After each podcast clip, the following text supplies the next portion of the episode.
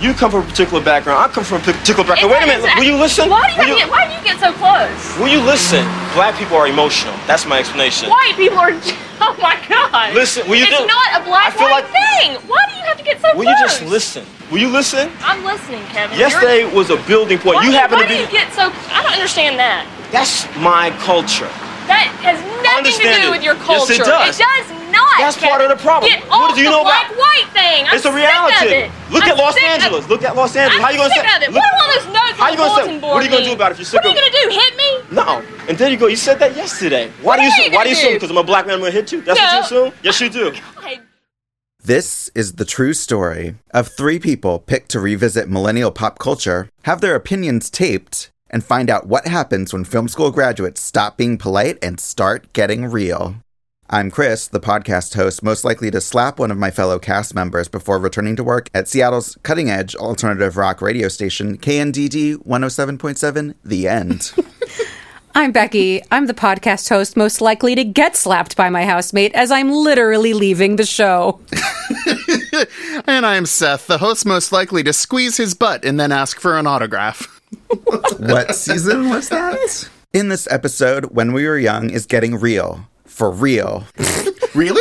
Every other episode of the podcast has had some layer of artifice, but now we're peering behind the curtain, peeling back some layers, showing you our true selves. We will not be polite. There may be name-calling. There may be heated arguments about race, gender, and sexuality. And there will very likely be some slapping, as we passionately, authentically, and perhaps ignorantly discuss our individual unique perspectives on M T V's The Real World, which turns thirty years old this May. Oh, thirty years. That's causing me dismay. So which one of us is the token gay? Which one of us is going to behave outrageously? And which one of us is so sheltered that their mind is going to be blown by all the diversity of opinion on this podcast? I think all three are Seth. I'm also the little Mormon girl, and I'm also naked in a hot tub right now as we record. Find out as we get real.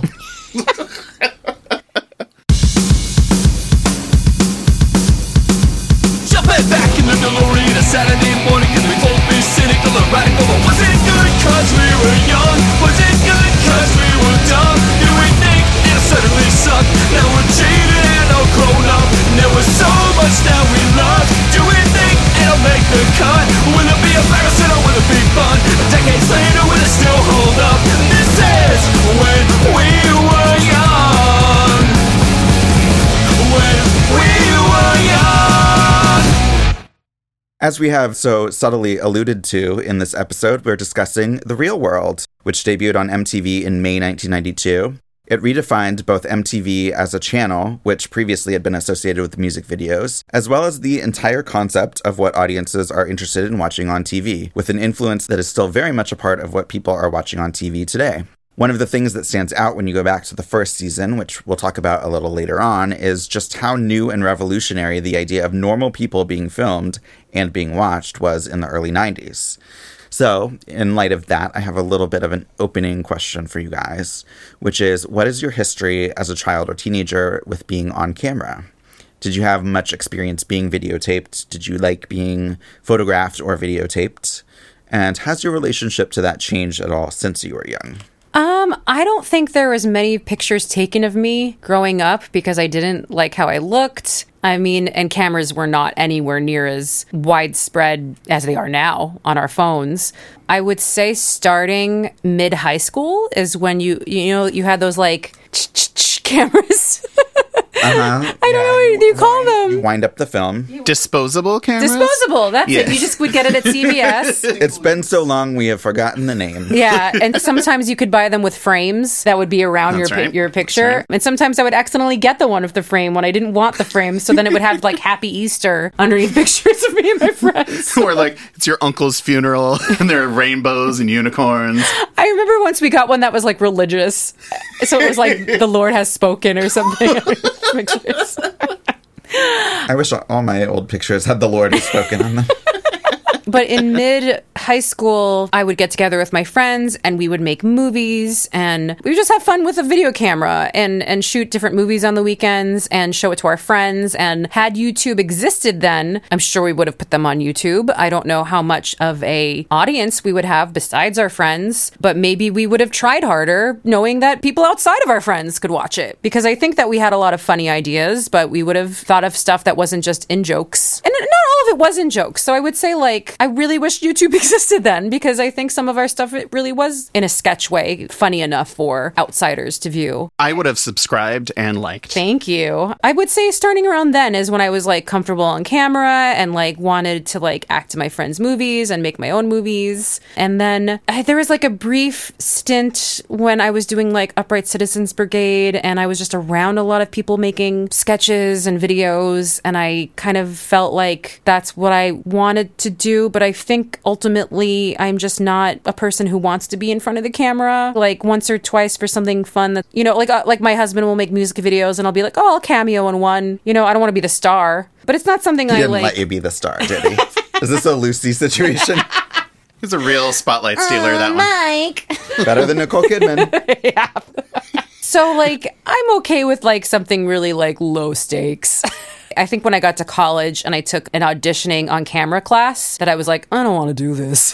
This is not something that I want to pursue professionally, take the time it takes to like be good at it. So I think that's when I was like, nope, this is actually not for me. That's fascinating. And this is a really interesting question, because obviously we've all talked about the the different ways in which we are very performative characters. Surprisingly, I have very little screen time. Far too little, if you ask me. And you did. As I've discussed before, I did plays, you know, throughout kindergarten through eighth grade, two a year during the school year and at least one every summer. So I got a whole lot of stage time. And I've talked about forever exhaustively on this show that I loved movies. So it's kind of surprising to me in retrospect that I didn't make more home movie style things. We had a V H S camcorder at home, but it mostly got used, you know, to film me at plays or to film me at like piano recitals or getting the honor roll or like graduation ceremonies or things like that. We don't really have all that many home movies of me from other times of my life when I wasn't winning chintzy medals and trophies. There are lots of photos of me because my mom had a camera, not a disposable camera, but like a thirty-five millimeter camera. And, you know, used to be the person who would take a lot of photos at family gatherings or on vacations. I haven't seen many of those photos, like you were talking about, Becky, uh, body insecurity kicked in early and really hard for me, like really hard. And it affected the way that I saw the world and affected the way that I presented myself or hid from the world many years before I understood that. Um, and many, many years before I was conscious of that fact. It's one of those things that I, like, I've talked to my mom about before, and I, I would like to, you know, go through those old photos because there is a lot about my childhood that I don't remember. You know, living with depression for a very long time, one of the things that it does is kind of wipes your brain's ability to make memories and to recall them in a very easy way. But I've found personally that when I do see photos of myself from a younger age, I am able to remember where I was that day or remember how I felt. You know, I, I would write, I, I got into writing very early, so I would, you know, write stories, and I definitely like wrote skits and wrote sketch-like things, but it was never really my vision for me to be the star of those things. I feel like it was one of those things that I kind of immediately discounted and then never really revisited. Chris, I'm very interested to hear your on-camera history. Wow, starting at the age of two, I was the star of my own. No, in my mind, maybe. No, I actually didn't remember this until I read somewhat recently an old childhood journal from like elementary school, like later elementary school, school where I said that I wanted to be an actor. And I was like, I don't really remember thinking seriously about that. But of course, at that age, most kids are not that well informed of what that actually means. And so I think what that meant was, like, to me, acting was part of storytelling, because like when you're a kid and you're playing, like I was always writing the story and kind of directing the story and starring in the story. So to me, I think acting meant more like you were making things up on the spot, you know, more than what I really probably wanted to do was be a writer, which is, you know, what I settled on later. But I also like didn't really like seeing myself on camera. I think it's really funny. I wonder if like kids or anyone now has the same feeling that like we did, like when you would see yourself on camera for like the first time or hear your own voice on on camera and be like, oh my God, is that like what I look like or sound like? Because I, I still have those moments sometimes, but like now people are growing up with cameras all the time and you can easily just record yourself and then like play it back. Like you used to have to wait for film to be developed, or, you know, you would only have videos of like these special occasions. Like we had a camcorder, I think is what the term for it was back then. The ancient terminology. Like, I know we had like videos of like going to Disney World when I was eleven, but I never then never liked watching those things because they were awkward. And by the time we would watch them, I was like one year older. I was like, oh, like I was such a baby when I was eleven. So yeah, I've always had like a weird relationship where I like the act of being on camera and acting, and hate actually like being seen on camera and watching myself on camera. So it's clearly not a good career choice, which, um, you know, I never actually pursued, but it is fun to perform on camera. Like there's something about it. And I think it just goes with like the excitement of like being on set and making films. And it's also fun to direct other people, but I guess like ideally it would be fun to like also be in there too and be able to be like a part of it like while it's happening, and then like later be able to edit it and like, you know, which I guess is like is kind of what like being on YouTube is now. So I think Very yeah, much so, yeah. If YouTube had been around like when I was like a teenager, I think I definitely would have, I don't know, it might have been like weird, some weird shit, but you know, I might have probably wanted to at least try it out. I don't know if I would have ever posted it, but I would have done it and then had like an alt channel for just myself. That's great. And, and what you brought up, I think, is really key. And I mean, obviously, it's not the subject of our episode, but but on the question of realness, you know, like what does it mean now for people who have grown up their whole lives knowing that cameras are everywhere, and when a camera comes out, you know, you're supposed to be on and performing and, you know, the most entertaining possible version of yourself. Because I literally see toddlers, you know, turn on when the camera phone is on. Mm-hmm. And that's crazy. Yeah. I mean, obviously, like when you had pictures taken of yourself anytime, like you smile for the camera. You're right. Not, you say it, cheese. They're not always like candid. But I do feel like pictures used to be like more candid, even though they were harder to take and harder to develop. But I feel like now, yeah, there is more of a culture of being on camera that like maybe it's more like po- the posting of it. But like you like have the filters, or you like you select which ca- which pictures you're going to post. Like it feels more like effort and thought goes into like curating a picture than before. You would just be like, whatever, like it's a family photo. We're all like, you wouldn't like spruce up your house or like think about what you're wearing or like the frame of the photo, really. Like you just would take the picture. Well, you can have more control over the pictures taken now because you can take like fifty in a row and keep one. Yeah. And just delete the rest. You don't have to wait. You can take one and be like, oh, that angle's not good. And this goes for all ages. Like, I think kids growing up like this, knowing that, oh, I can pick this one out of the fifty I just took, and that's the one that represents me, not these other ones. Whereas if you, in the past, had to get it developed, what you got back was, these are the photos. You took one picture with your friend and you're at a weird angle, like that's that's supposed to be you. Yeah. And so it's yeah. I think easier in that way to feel insecure and be like, I'm not getting pictures taken of me. But now it's like, well, I can take it from this angle and I can put this filter on it and I can, you know, change myself in in some way to be like, this is how I want you to see me.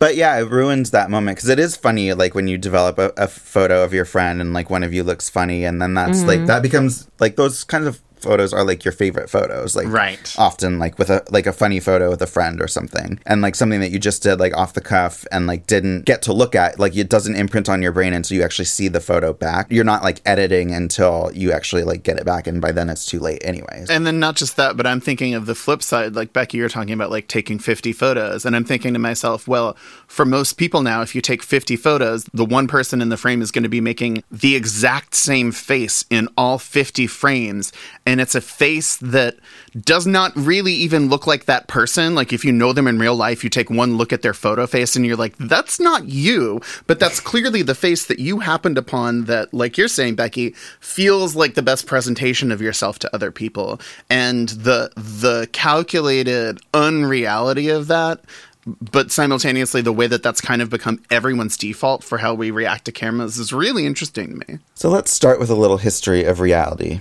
The concept of reality began at the dawn of time. Oh, boy. Yes.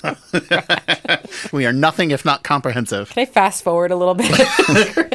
Not when you're here. It's not a TiVo. It's not a TiVo? It's a, it's got to be, if anything, the v- VHS, like... oh, like... Okay, chipmunks. This is the true story. True story. Of seven strangers picked to live in a loft and have their lives taped. To find out what happens. What? When people stop being polite. Could you get the phone? And start getting real. The real world. Reality television is generally thought of as a genre that arose in the nineties with The Real World and became hugely popular and more widespread around the year two thousand. But of course, there has always been some form of reality on television since television began. There's the news. I was about to say the news doesn't count. There are sports. There are nature documentaries, game shows, talk shows. Literally none of those things are real. All of those things are narrative and involve editing. As does reality television. Yeah, all of those mix scripted and unscripted elements, some planned events with some element of spontaneity, but they're depicting something that we like recognize as reality in, in some form, more so than a sitcom or a T V drama.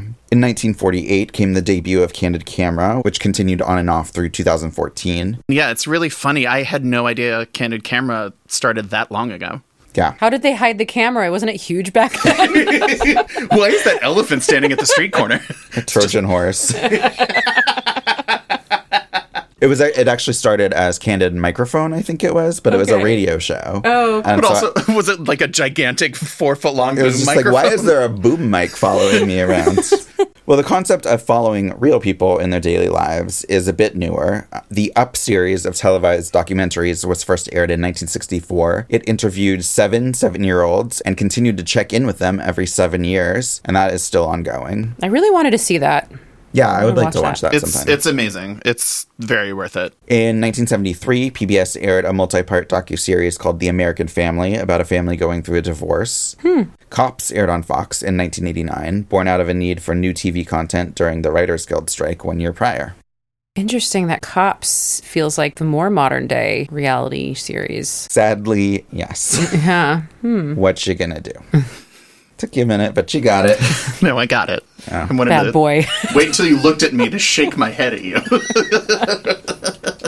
Then, in nineteen ninety-one, the Dutch show Number twenty-eight featured seven strangers living in a house in Amsterdam for several months, interspersing documentary footage with confessionals by the cast, presumably as they stopped being polite and started getting real.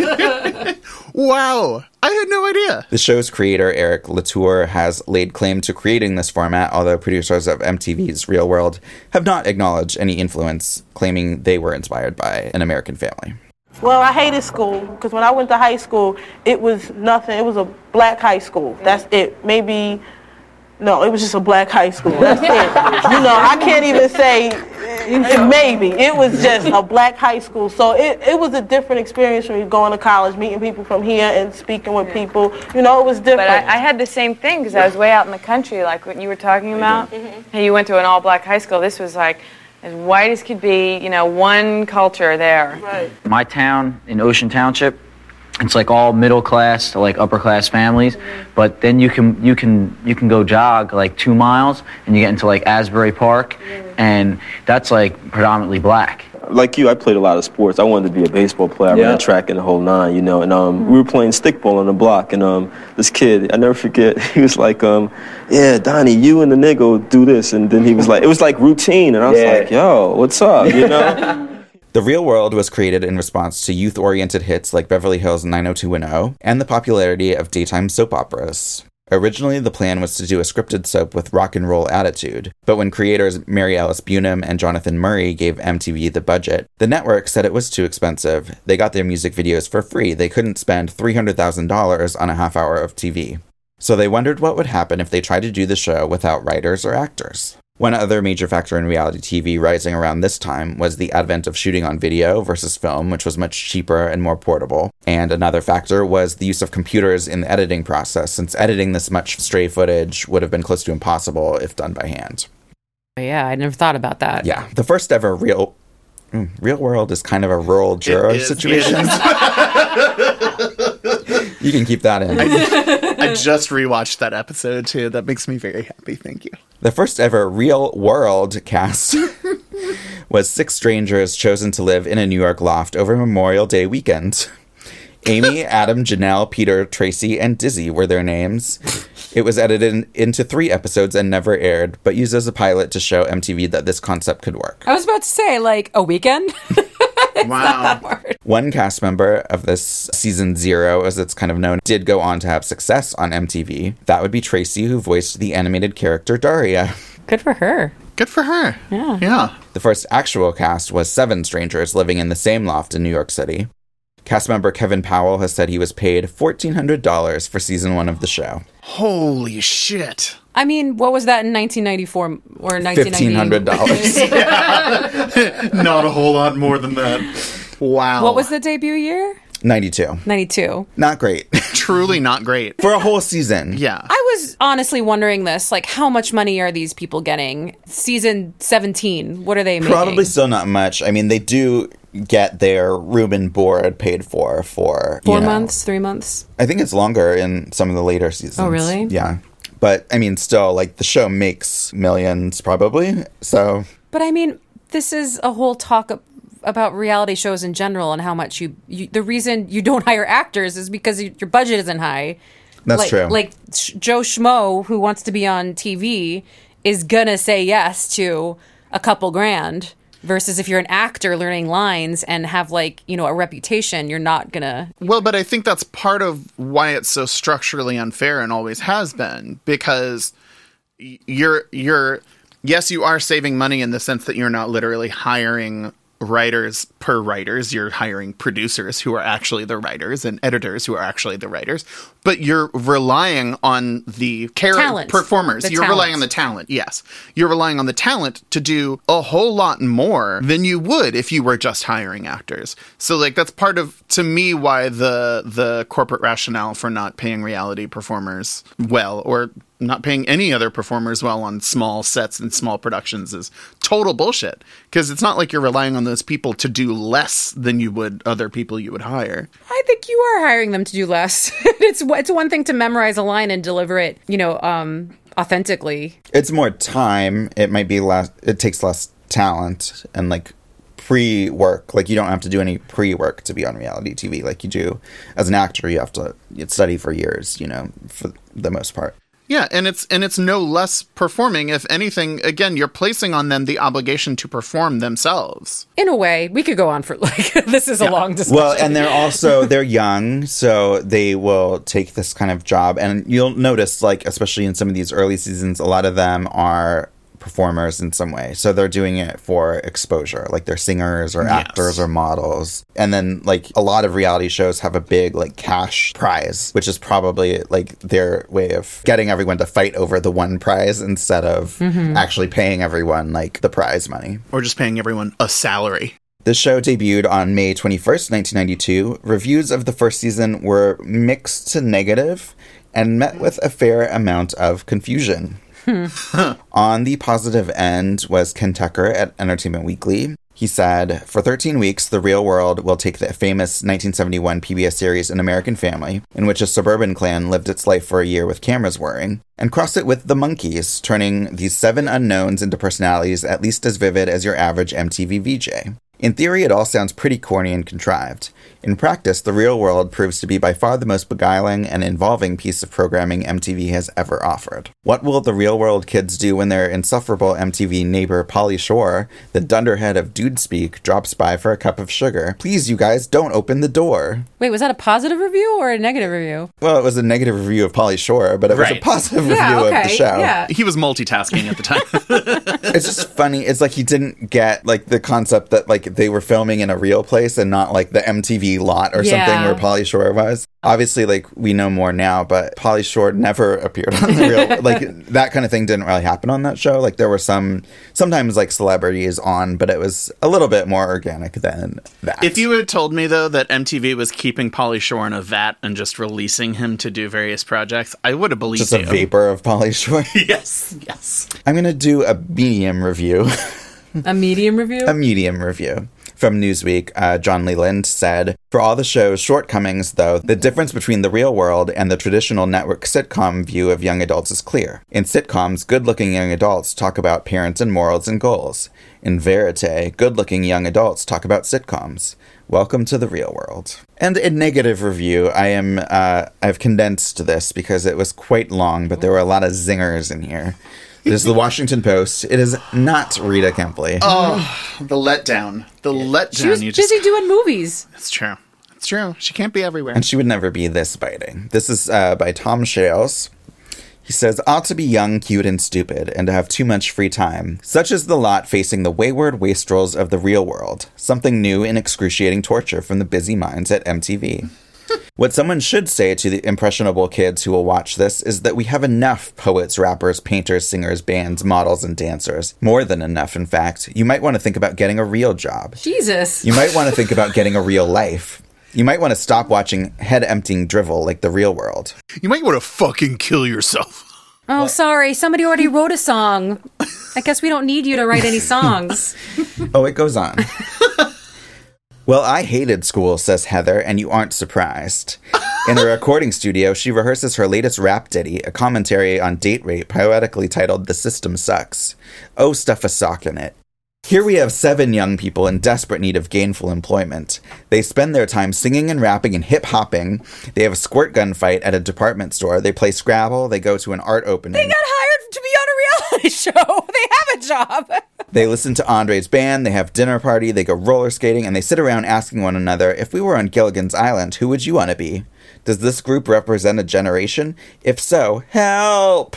And to think Dan Quayle is worried about the values endorsed by Murphy Brown. Wow. Is this guy dead yet? I feel like this makes it sound like that season of The Real World featured seven strangers picked to gather on Tom Shale's lawn.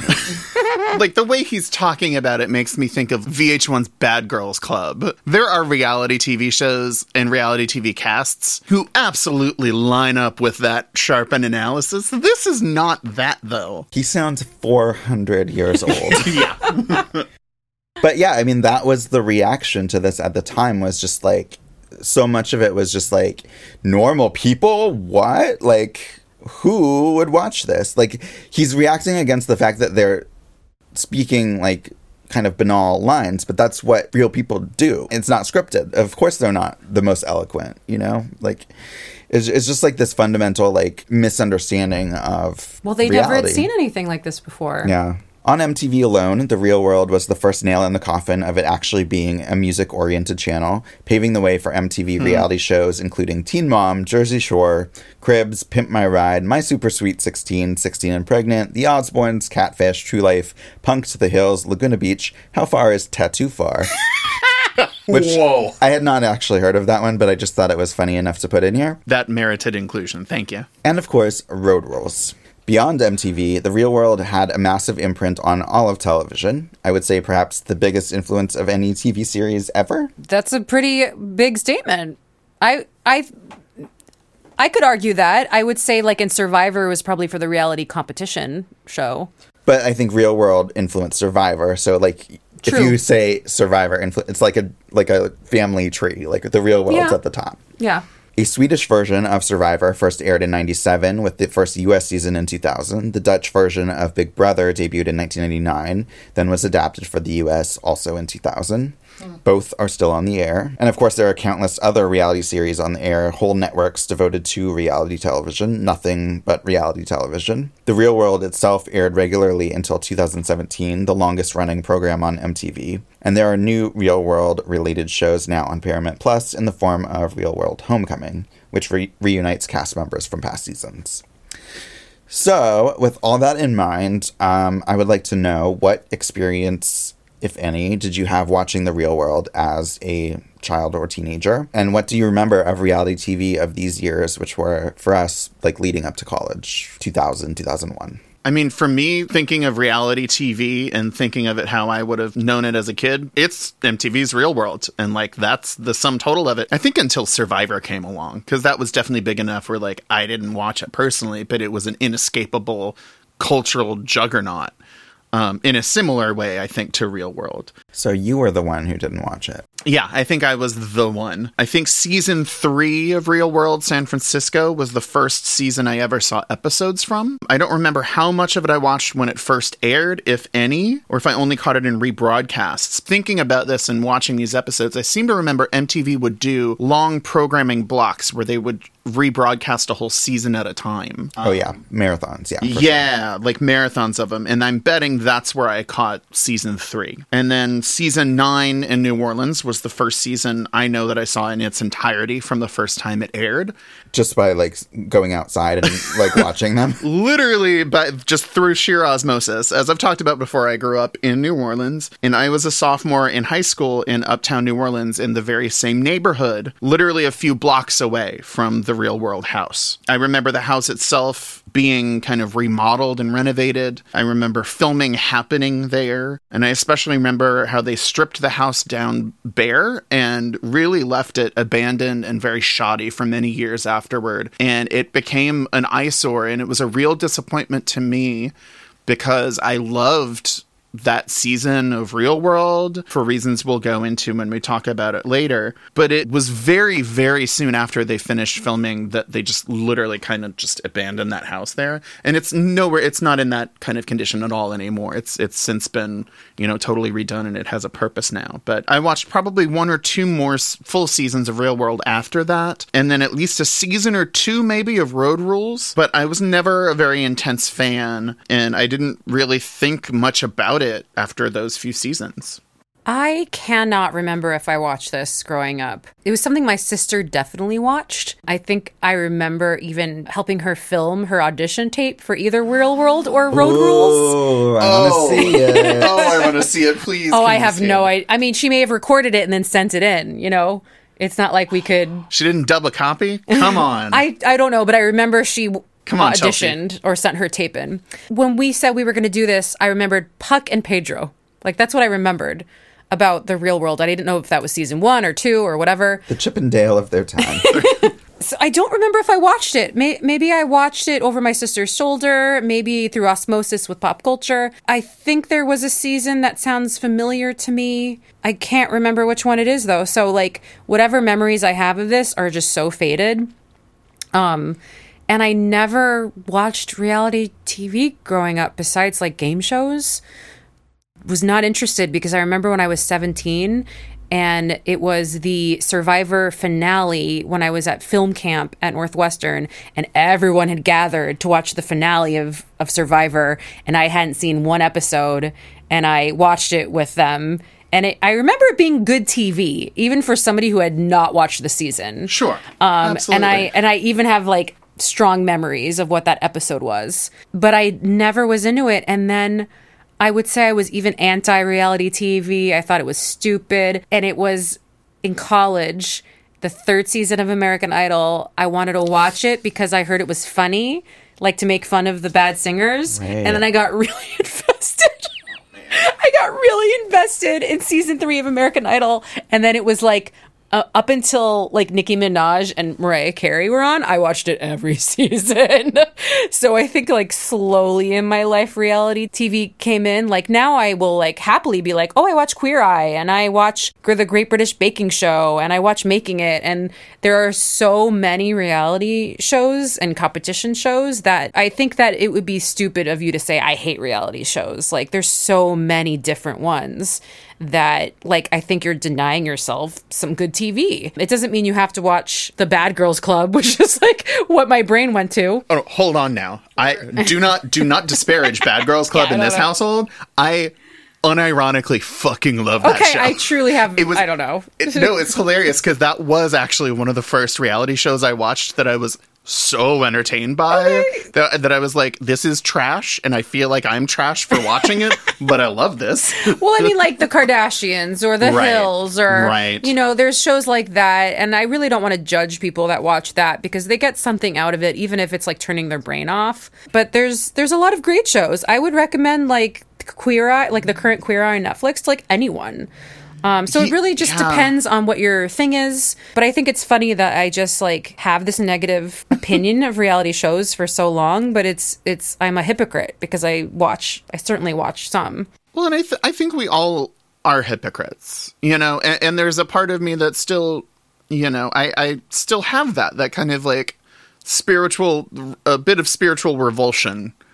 Um, at this, you know, it's not just one genre of T V anymore. Cause like you're saying, it's like there are reality docuseries. Like mm-hmm. I don't consider Queer Eye. I don't consider the Netflix version of Queer Eye to be like reality television, but it is I consider That's that to be like, well, I consider that to be like a documentary series and like Great British Bake Off and Nailed It are like, they're reality competition shows, but it's just like it's competition shows, you know, and like game shows existed for decades and decades before that. And I don't know, there's something to me that feels a bit more honest about that than something like Keeping Up with the Kardashians, where it's so clear that every single aspect of it is quite literally scripted, mm-hmm. but they just don't pay writers.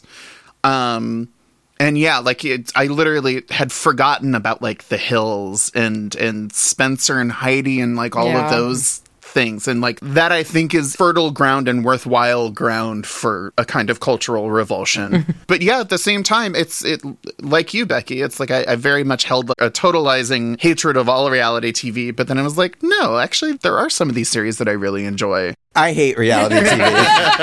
You hate all T V. You don't like T V Chris at all. Hates reality television nearly as much as he hates reality. So I'll start with my history before I get into my soapbox. Your current hatred. Yeah. I started watching The Real World at the same time I got into T R L, like the two years that I became a semi-normal teenager. It only lasted that long. I watched a bit of T R L during that time, too. Yeah, I mean, I feel like you watch The Real World right before you go into The Real World, and then you have no interest in watching The Real World again. Perfectly put. And so the first season I watched was season eight in Hawaii, which was following season seven in Seattle. And so I, I know I had been aware of the Seattle season, partially because I listened to the radio station one oh seven point seven, The End. Enough of the references, Chris. No, they're never going to en- They're never going to end. They're never going to pay you. Who do you think has been sponsoring this all along? Wait, we've been getting sponsored? Oh, no, no. So I think I probably saw a couple of episodes of that at some point, like just the general interest of like, oh, how do they represent like the city that I'm from? It was just the right time for me to be watching cool twenty somethings, you know, doing mildly scandalous things. You know, you're like seventeen, eighteen, but you're still living at home at that point. So it's like you're experiencing what you, I guess, imagine like real life will be like in a few years, or could be at least. So I watched Hawaii and New Orleans. Like you guys, like it didn't imprint on me very much. I mean, I going back now, I certainly remember most of these people. But, like, if you had asked me a month ago before I started watching these episodes again, I don't think I could have told you any names, maybe one or two people's names from episodes I saw, or, like, would have been able to tell you what they look like or anything. Like, it really took, like, revisiting all of this for it to come back. And I would watch it and I was interested, but then it was over and I never thought about it until it came back on. You know, like I was talking to friends about Dawson's Creek and Ally McBeal. Like I was excited for that. I was invested in those people. I was not invested in real people. But I did have the sense that like it was cool to watch The Real World, even though like I don't actually remember anyone talking about it. Like I don't think anyone was ever like, did you see yesterday's episode? But I always felt like if someone did ask me, I could be like, yes, Amaya and Colin all the way. And, you know, like I could have joined that conversation. I did watch the first season of Survivor, like pretty much everyone in the country, I think. It was a huge ratings hit. And it felt like a real phenomenon at the time. Like it was, it's one of those moments that you can recognize like culture changing. Every like magazine was talking about this because it, it just felt so new. Like in a way that I don't think The Real World did because it felt a little more niche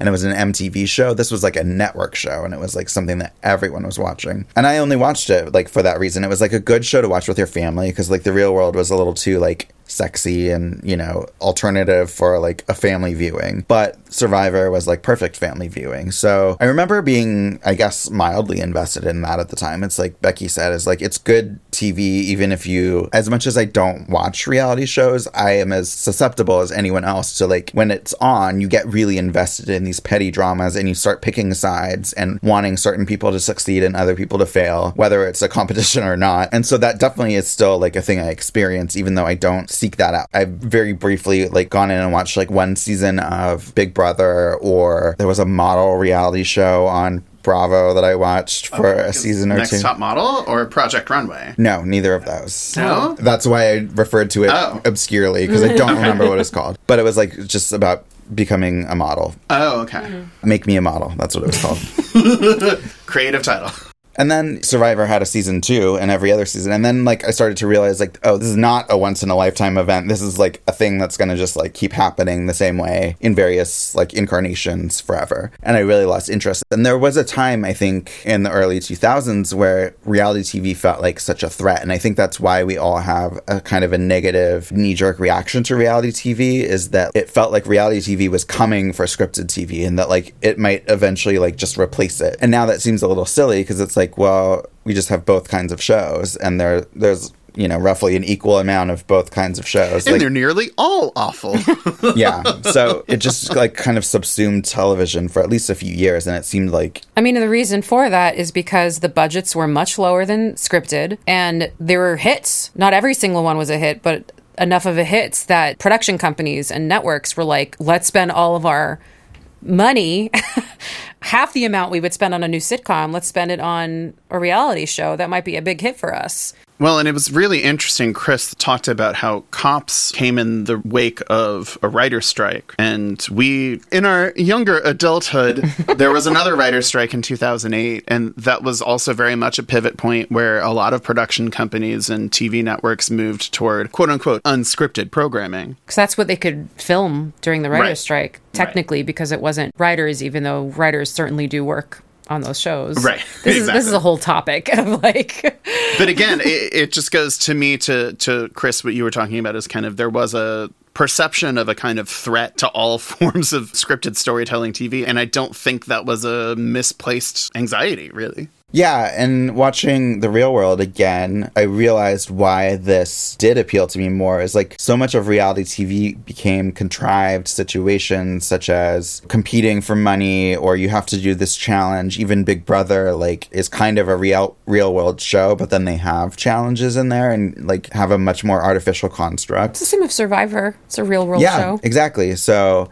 it's just, like, I am interested in reality for its reality, which is almost nowhere to be found in most of what we call reality. And, you know, as people who've worked in entertainment, like, everyone to some extent knows that reality T V is not real and is manipulated. But, like, I think, like, if you know production and know how things are edited, you see it even more. For me, it just becomes really hard to watch these shows, especially the ones that are trying to represent, like, real conversations. Like, the Kardashians is, like, trying to pass it off as if this This is kind of a candid conversation, and you just like see the seams and and how like this has been set up. Yeah, it just it becomes really hard for me to watch and just Like, they usually have bad, like, music or sound effects, like, cartoon, like, boings happening. And it's just, like, it's badly produced a lot of the time. Not every show, but a lot of them are. Or they just kind of feel, like, very lowest common denominator. So as we're going to start talking about this show, is like, I appreciated it for pretty much, I mean, there's obviously some producer influence, like not everything is probably as real as it might look, but I think in general, you're still seeing real people going about their daily lives. Like, they leave the house, they go to work, they have their boyfriend or their mom come visit. There are real things happening, and you're still seeing basically real people interacting. And that is not actually what a lot of reality T V is. What was it like for you guys watching this show? Like, how did you respond to it? It was very interesting. My husband watched a little over my shoulder, and he's never seen a second of this show. Wow. He, he thought it was something completely different, honestly. And he's like, I can't believe it's just like reality shows today. They're just a bunch of normies, like, just talking about shit. And I was like, yeah, but it pioneered that. It was interesting watching it because sometimes I was into it, sometimes not. I think the, the way that we watched it, it was hard to get invested because we only watched a few episodes per season. And I think one of the things that you kind of need in this kind of show is to watch it from the beginning, and then you have your favorites and you're invested in their drama. So that was a little hard to get into, just the way we did this podcast. But I found it so fascinating. Two things: how much this format has not changed too much in thirty years. What a brilliant format Bunim Murray, like, put together. It's just so classic. It's like, it's like Aristotle or like, or, you know, Greek myth, where you're just like, these are the standard tropes. Which V J was Aristotle again? Yeah. Uh, I'm sorry, fact check. I think it was actually Plato who yeah. invented the reality T V ideal. You know what I mean? Like, it's just so classic, and it's like, you live in a house, you, there's drama, there's... the fucking confessional booth. Confessionals. Not just the idea of confessionals, but the way that they, like, comment back space. on, like, what you just saw, and they're, yeah. like, you can tell that they're talking, because, like, Uh, sometimes things happen in the moment, and yet they're talking as if they haven't happened yet, or yeah. they're happening right then, when, you know, as someone who, like, knows how time and editing work, that, like, it's Speak not for possible yourself. for them to be speaking in that moment. Like, they had to go back, and they're pretending that they're thinking ahead, you know? It's it's very strange. I found that fascinating. Things have gotten a little bit more crisper. Like, I thought it was interesting how, like, the editing wasn't all the way there. Like, how to make a cohesive episode that feels like there's an arc in the episode. Like, I think that took a few seasons before mm-hmm. the show could develop that more. But the ideas of reality television are there in this show, and they're still here present day. And the other thing that was fascinating was that a lot of the discussions and the opinions of the people in the show, like, not much has changed. Like, the conservative views, the the liberal views, like, it's just, it made me sad that you could probably still find the same conversations happening um, in, like, Real World season twenty that you did in season one. And that made me sad, just because decades have gone by and we're still having the same fucking debates about gay marriage or or you know, AIDS or misogyny or or anything, homosexuality, like, things like that. And you wish that it was a little bit better. And I, I haven't watched any Real World since these episodes, you know, so I don't know, but it just feels like this is a conversation they'd probably be having today. I guess that was fascinating to see from a historical viewpoint. But yeah, it was it was interesting as a time capsule. It's not something I think that I would put on and be like, I gotta watch the full season now of, of San Francisco or, or whatever, but just looking at it from a historical perspective, it was really interesting to watch. You know, go Heather, you know. Go Heather, go Heather, go Heather. What is that? It's a beeper. Wow. Do you sell drugs? Why do you have a beeper?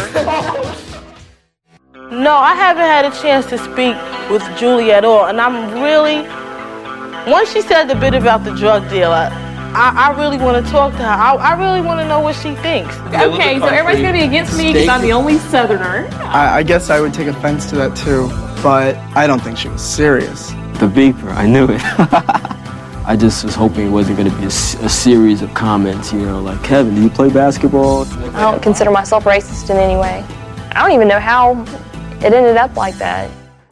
Yeah, I mean, Becky, I, I think you put it perfectly. I mean, those were very much the things that leapt out to me, too, especially the kind of American regression and reversion on display. Yeah, I mean, if anything, I think it's a little more advanced that people who disagree with the, each other that much would even talk to each other anymore, mm. rather than having, like, anonymous trolling fights on, on the internet to kind of hash those things out. It was interesting to me that they had them just, you know, tackle topics head on. I could literally just repeat everything you said. But like one of the other things I think that really stood out to me a lot, rewatching the episodes I did, was the degree to which all of the talent were very self-conscious of the camera and knew that they were there to perform themselves and be a version of themselves. It was really interesting to watch how that evolved over the seasons, how I think like a lot of the people who came in later seasons were already more seasoned. Like camera savvy? Yeah, very much camera savvy. Also very savvy of the narratives that could be made out of what they were going through. Like we'll talk about like Melissa, who's in the New Orleans season in season nine, because she stood out even when I was literally just watching it as a high school sophomore.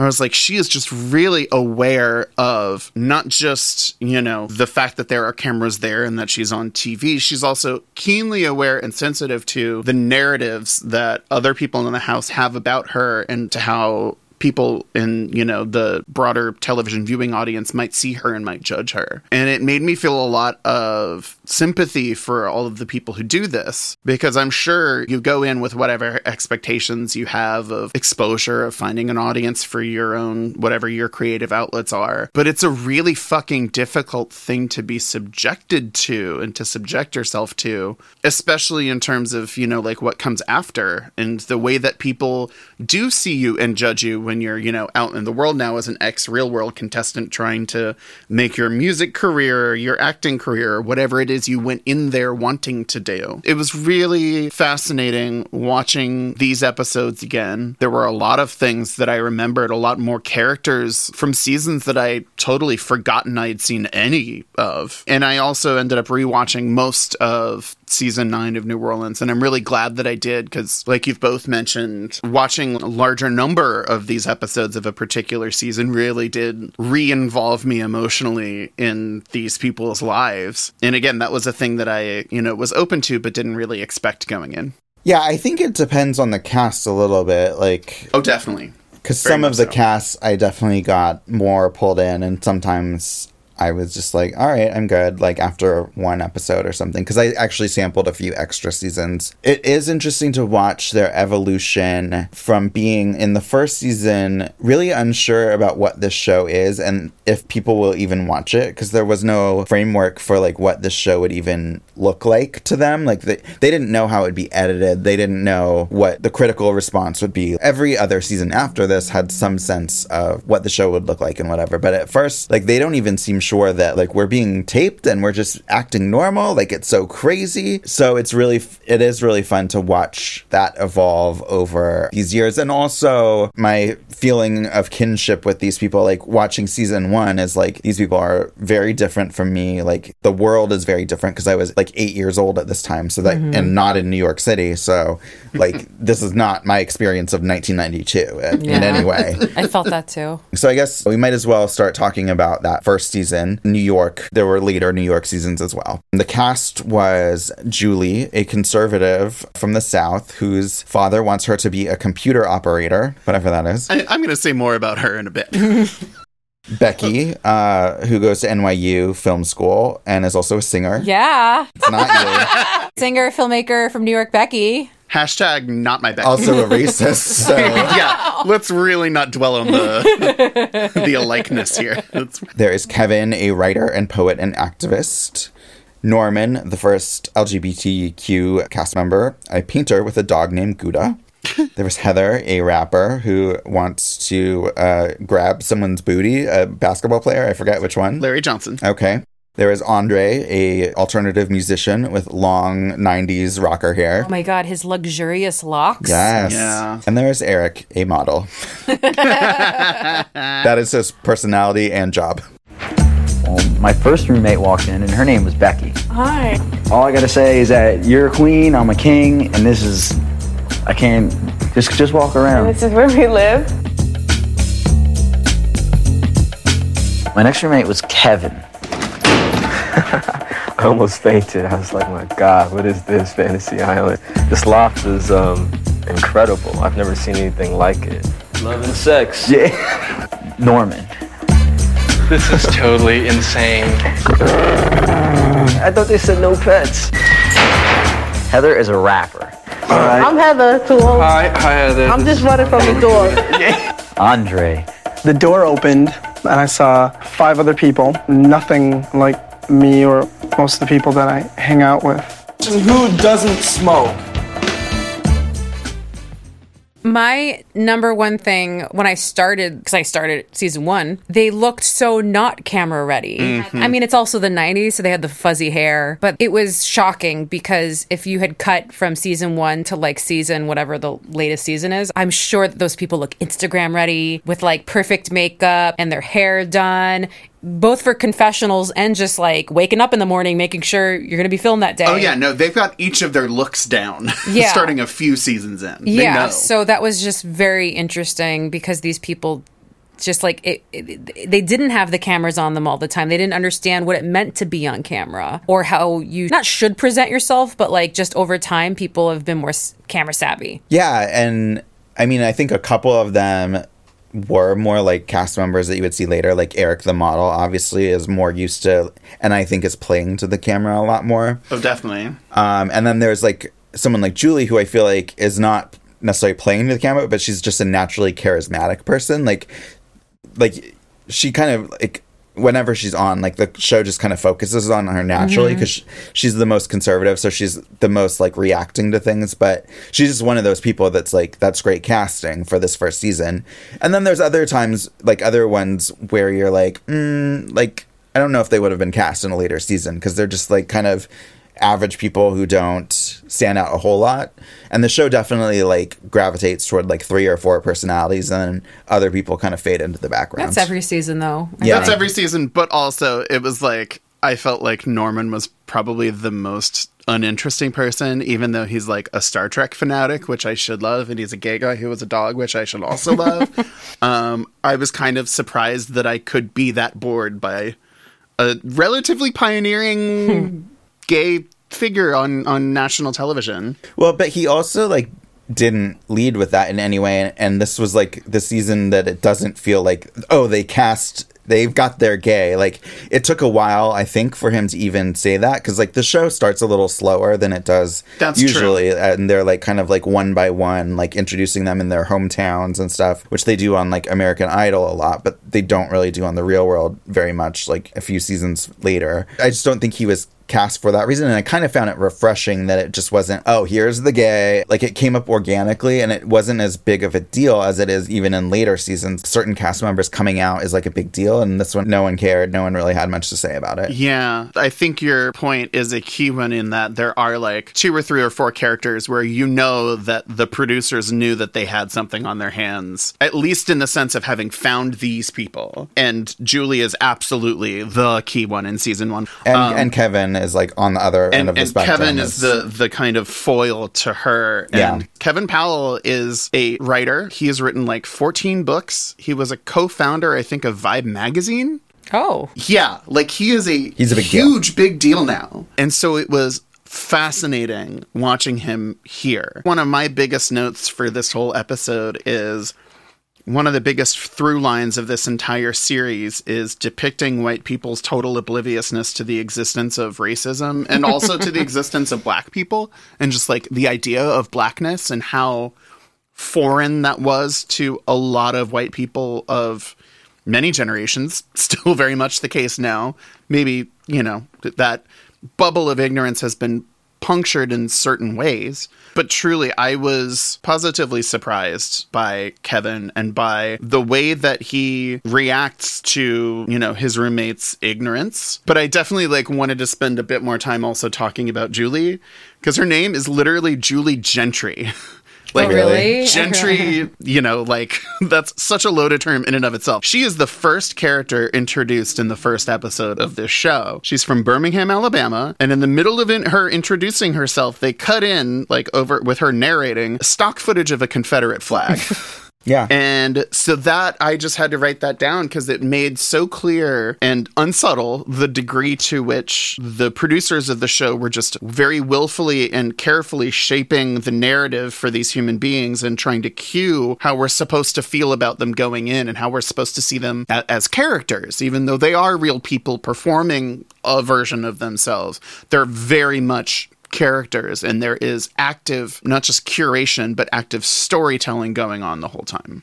I'm saying, at some point in my life, I recognize that a large part of my history was denied from me. Mm, your history is my history. I agree.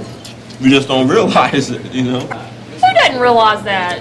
I just have things against ignorant people in general, and I mean, I can try as much as I can to try to deal with you and see you for what you are, but ignorance is ignorance, stupidity is stupidity, and that's it. Black, white, green, purple, blue, whatever.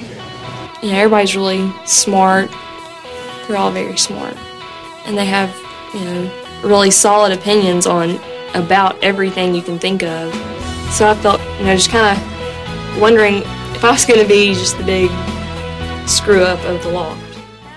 Yeah, but that also, like, to me, just signaled how ignorant the M T V audience, aka America at the time, would have been to seeing a Confederate flag and not thinking, oh, this is making a racist, or, like, this is making a comment about, like, this this is a loaded image with race. Like, it was such a image of Southern pride, I feel like, at this time that was kind of accepted as that and not challenged nearly as much as it is now. Oh, yeah. I totally think the vast majority of people see that and they think Southern pride. They don't think racism back in nineteen ninety-two. As the only person in this room who actually lived in the South, I would disagree with that.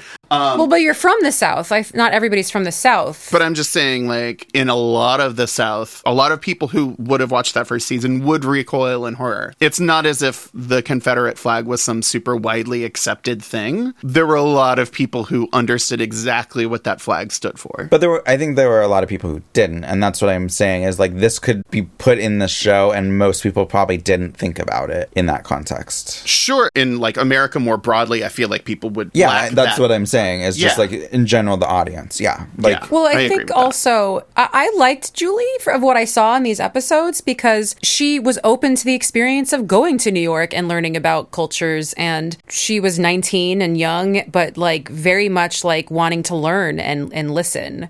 And so I and and she was the one that, like, her dad was not like that, and she was the one being like, "Dad, you don't you don't get me, you don't get young people." Mm-hmm. You know, so I felt like she wanted to expand her horizons. And so as far as, like, a conservative figure on this show, I liked her because it felt like she wanted to learn more and, and get out of her hometown and, and see oh, the yeah. world. Yeah, I totally agree. I think that's part of why the episodes I watched worked so well for me. It's because she's not, like, a cartoon villain. Mm-hmm. Yeah, like, the big story of this season in terms of controversy was Kevin clashing with both Julie, particularly in one or two episodes, and Becky, particularly in one episode. Like, they got into an exchange that I think was, like, heated, but not maybe as crazy as it, like, if you say that they had, like, a heated conversation about race, like, I thought it would be worse than it was. Like, they were still pretty... He called her a most, racist. He called her a racist. He called her a bitch. Oh, the word bitch was said a lot.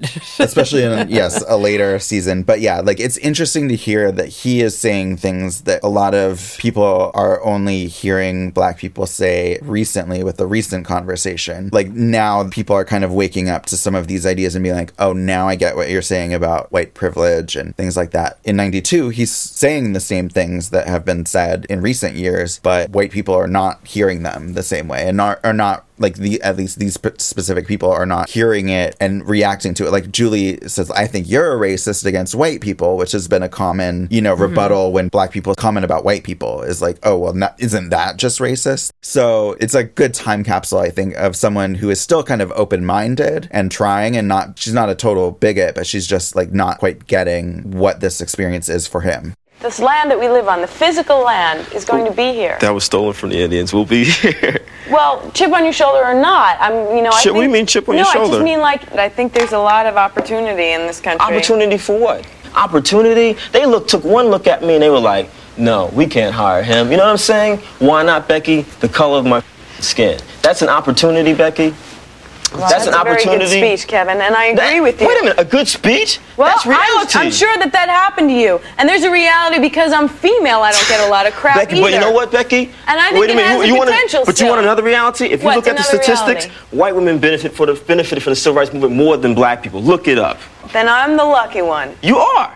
The kind of big speech I think that you're talking about is in episode seven. It's shocking that it wasn't like pre-written beforehand. Like Kevin is so detailed and so methodical as to how he lays out exactly where he's like disagreeing um, with Becky, who I want to be honest, I, I think the Becky in this season is being a total fucking racist. I think Julie is too, but in a much less virulent way than Becky was. But I find it very interesting because it's like what Kevin is talking about is not just like, you know, you're being racist against me. Like he talks about like how the eighties made America into an individualistic and selfish society where everyone's just looking out for their own best interests. And it's like that is a kind of political critique that is more widely understood now, but it's in some ways it feels even more taboo to talk about. And really one of the other through lines aside from white people being oblivious to their racism is white women claiming that they've been attacked by black men and immediately getting absolutely everyone in their vicinity completely on their side and believing their side of the story, whatever their story is. And only later do people actually take some time and slow down and actually ask the other person who was involved in a situation what happened. And it's done, it's kind of surprising because it, it is very much a show that's not found its footing yet. But I thought it was very well done how they structured laying out that disagreement, laying out how it got misinterpreted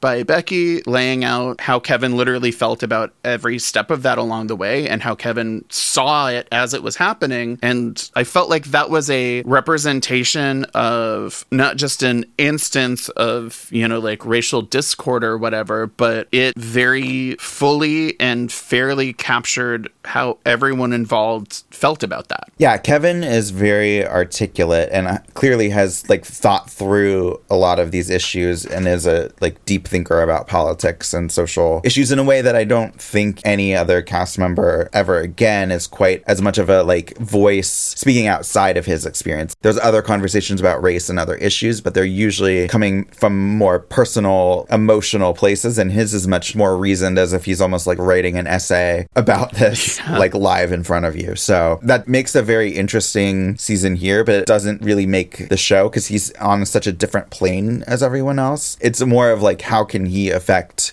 these other people versus like how is he mm-hmm. also like affected by these people. Like he's not really affected by them. He's kind of like uh, like talking to them instead of like with them. If that makes sense. It seems like he's put in the house, like the gay guy is put in the house, because it's like it's a black guy, it's a gay guy. How are these white people gonna deal with a yeah. white with a with a gay guy and a black guy in the house? Yeah, that's what it felt like. And I feel like one of the things that the roommates do to kind of, I think they're hoping to like ingratiate him more into their group and bring him more into it, is that they play a prank on Kevin over the course of two episodes.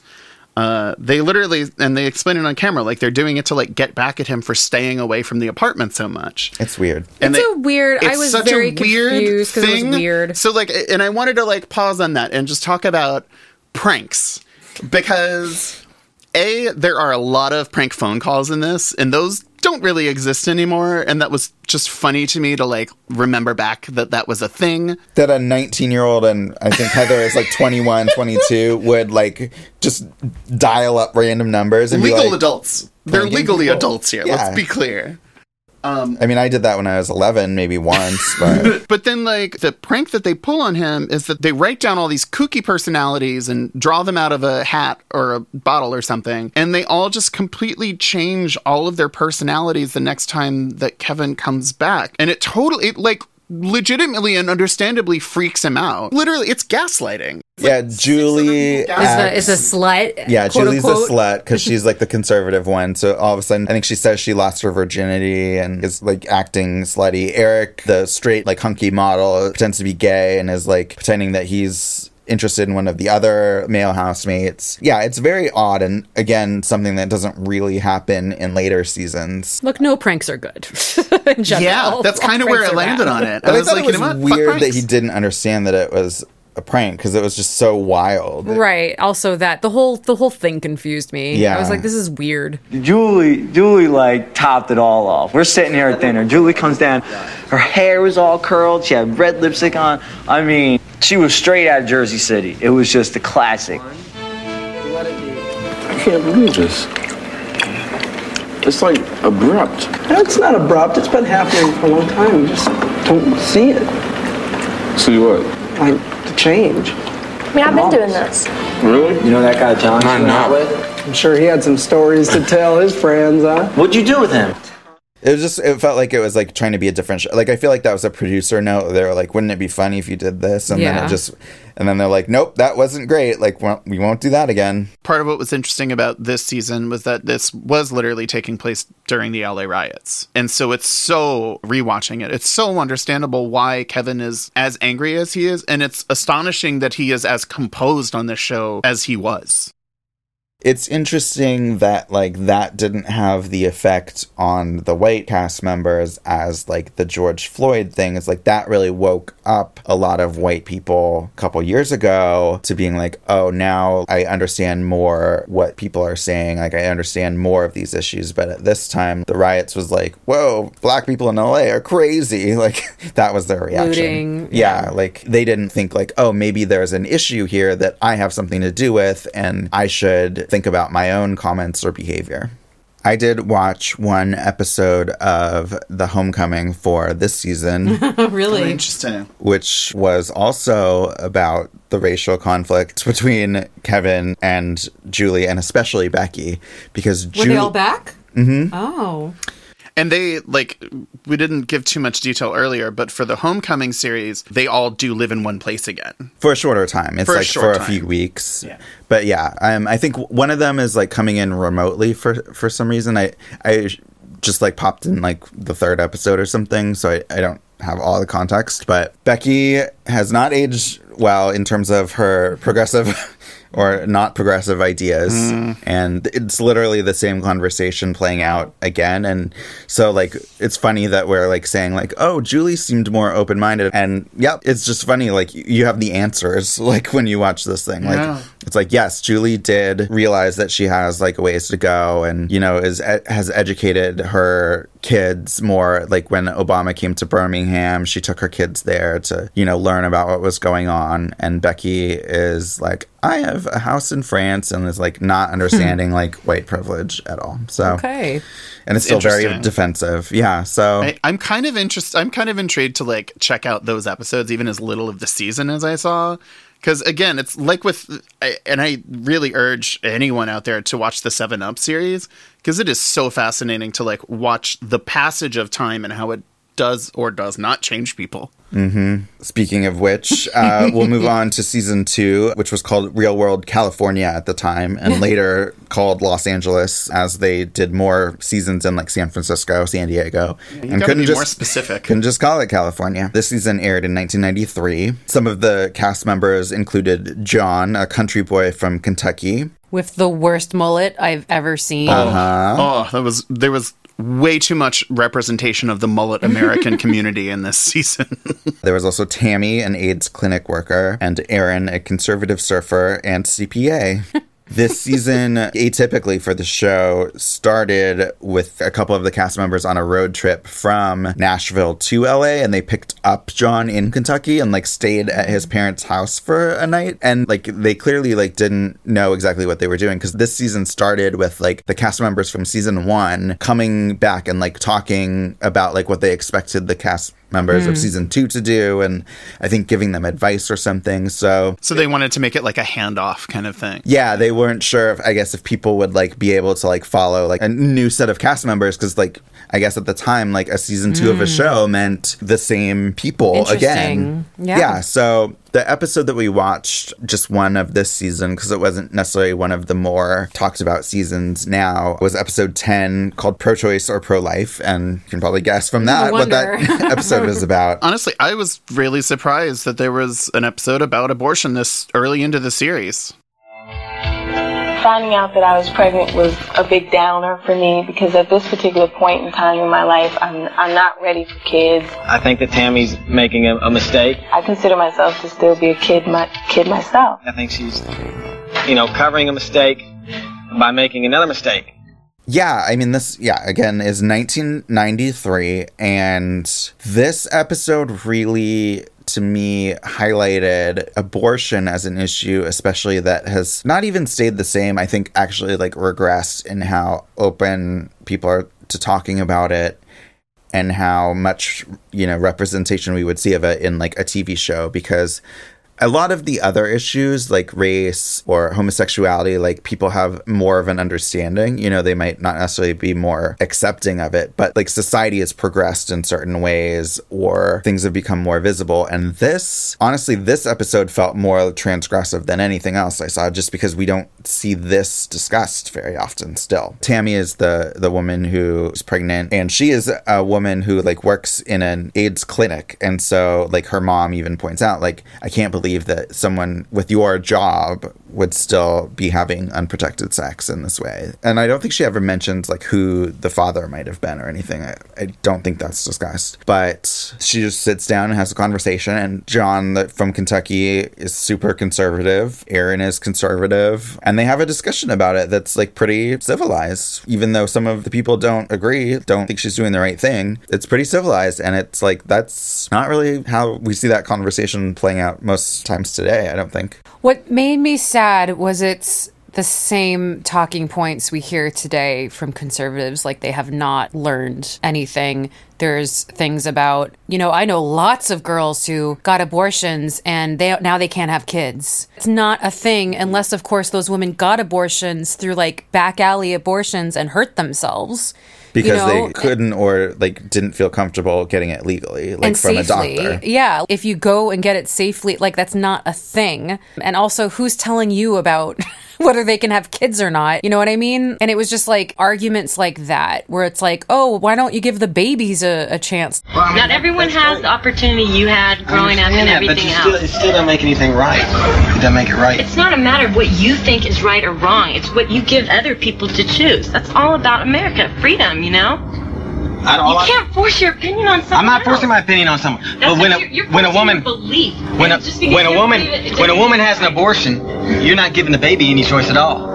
If you want to talk about pro-choice, give the baby the choice. I don't. I haven't. I haven't met an aborted baby yet that says, "Yeah, I'm glad you aborted me." It's just like it's the same talking points that I hear from conservatives today, and I'm just. It just like makes me so frustrated. So I was like frustrated watching this episode. Yeah. Yeah.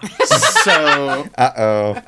Agree with all of your points. And in particular, the note that the episode ends on was the saddest to me and the most disappointing, because it's Tammy's mom saying at the end, the very end of the episode, she says that she's glad that abortion was a crime in the year that she gave birth to Tammy. I remember that, yeah. Tammy's mom was able to make the decision that she wanted to make about her own pregnancy, which was to carry her pregnancy to term and eventually give birth to Tammy. But criminalizing abortion denies women the agency to make that kind of basic healthcare decision for themselves, whether they actually want to have children or not. So I thought it was unfortunate that this episode ended on that note. And for the record, I just want to state that abortions are necessary healthcare, and it's extremely likely that the completely illegitimate U S Supreme Court is going to overturn Roe versus Wade literally in the next month or two, and allow states to fully recriminalize abortion. This was one of the episodes that really made me the saddest, because it's really kind of very easy to see if you watch this episode how much this country has regressed just during our lifetimes. Yeah, what I found interesting in this show, like th- I think this episode, I could say it about a lot of episodes, but I think this episode is as good as any to talk about it, is just like what this format of show, and particularly like what the, these producers chose to like have the tone of the show be. It is really interesting. It really is about people talking and, and opening up about either who they are or what they're doing, their beliefs or their behavior, or, you know, major life altering decisions that you wouldn't normally share with a stranger, especially someone who has pretty different ideals than you. We'll talk about like later episodes where things are not done, you know, rationally or safely. But for the most part, the show, I think, is fostering a environment where people are encouraged to talk and share their beliefs and everything, not fight necessarily. Like, that's part of, like, reality T V, especially certain shows, is, like, the drama, the fighting. Like, they obviously are casting people who are coming from different perspectives and hoping that there's conflict, because obviously there would be no show if there's no conflict at all. But they're not pushing people to, like, have violent situations or really, really confrontational. Like, it's about talking, and I, I think it's so interesting in a time now when there is very little actual conversation happening between people on one end of a spectrum and another. It, a lot of it's online, a lot of it's just shouting, like, name-calling, like, really, like, nasty stuff that no one benefits from or learns from. And so, yeah, I really did appreciate this show just for the amount of conservative people who, like, were put in the face of someone who is gay or black or whatever, like, not just just like meeting them, but having to share space with them and having to learn how this person thinks and, and behaves. And for the most part, talking about that instead of, you know, like having a, a huge meltdown. Like, and I just don't know if the show is still on. Politics has become, and like so many of these issues have become so polarized that I just, I don't even know if these conversations could happen anymore. What I found really interesting about this show and why I think it really was so groundbreaking and popular at the time is because they didn't have the internet then. So there's no places that they're having these conversations except maybe like with their own group of friends that they've curated that are maybe like them. So we can, we have the ability to go on social media or go on Reddit or go on different online forums and, and have these conversations, or at least share our viewpoints, but that wasn't really happening then. So that's what was really interesting about this show, and also for the viewer. Like, the viewer would tune in to be a part of these conversations, and it's just kind of like blows your mind when you think about it, that like these people don't have the opportunity anywhere else to really get into it with people that are not like them. And not even anywhere else on T V, because you don't see a black person and a gay person and a conservative girl living together. Like, there was no yeah. sitcom about that. Mm-hmm. Yeah. There's still, it's very few things that really like draw in a bunch of different perspectives. Like, it's usually like unless people who you all think are like the same. Going to college, you yeah. know, and that's one of the few ways in which your yeah. social circle would be forcibly expanded in that way. And Becky, the internet was there, but it was like, it was all like, you know, message boards and like Usenet. In nineteen ninety-two, three, it was barely anything. Well, but what I'm saying is we weren't in the era where all of the internet, quote unquote, was just a couple specific multi-billion dollar platforms that were each geared around algorithms designed solely to increase ad revenue. Social scientists talk about this kind of stuff. Those algorithms make it more profitable for people to vehemently, violently disagree with each other. They're built to make heat, not light, you know? Mm. And so the the version of that kind of coming together that exists now, I think, is just so much more driven toward anger and non-communication, you know, not really communicating. Yeah, I don't think there were very many people like going online, looking up like... Change my mind. Yeah. Was, what's right. what, what's going on in diversity today? Like, people were like on message boards. Like, I love Twister. That That's what I was doing online, at least. But I, I don't know, like, in and this also goes, I guess, somewhat to our histories on the internet, but like that was one of the things that I loved so much about like when I was first going on the internet is that, you know, you would be able to go in chat rooms where people were cordial, and you could still disagree with people, but you would learn about someone whose life you had no idea about. And that that just literally does not really exist now. It's not a thing that's really facilitated by this version of the internet. Yeah, and I don't think in like ninety-three, when this episode was airing, like most people were even having, you know, that experience. Oh yeah, like A O L wasn't really even a thing. This concludes part one of our quest to stop being polite and start being real. Join us in a few days for episode one oh six, where we'll discuss Real World's legendary San Francisco season and more. We recorded this episode literally the night before the leak of the disastrous new Supreme Court decision overturning Roe versus Wade. And in light of that news, we encourage you to donate to the National Network of Abortion Funds at abortion funds dot org. The When We Were Young podcast is a production of the M F P Studio Studio in Los Angeles, California. Subscribe on Apple Podcasts, Google Podcasts, TuneIn, or anywhere else you get your podcasts, and rate and review us five stars or more so more people will hear the show. Follow us on social media at W W W Y Show on Facebook, Twitter, and Instagram.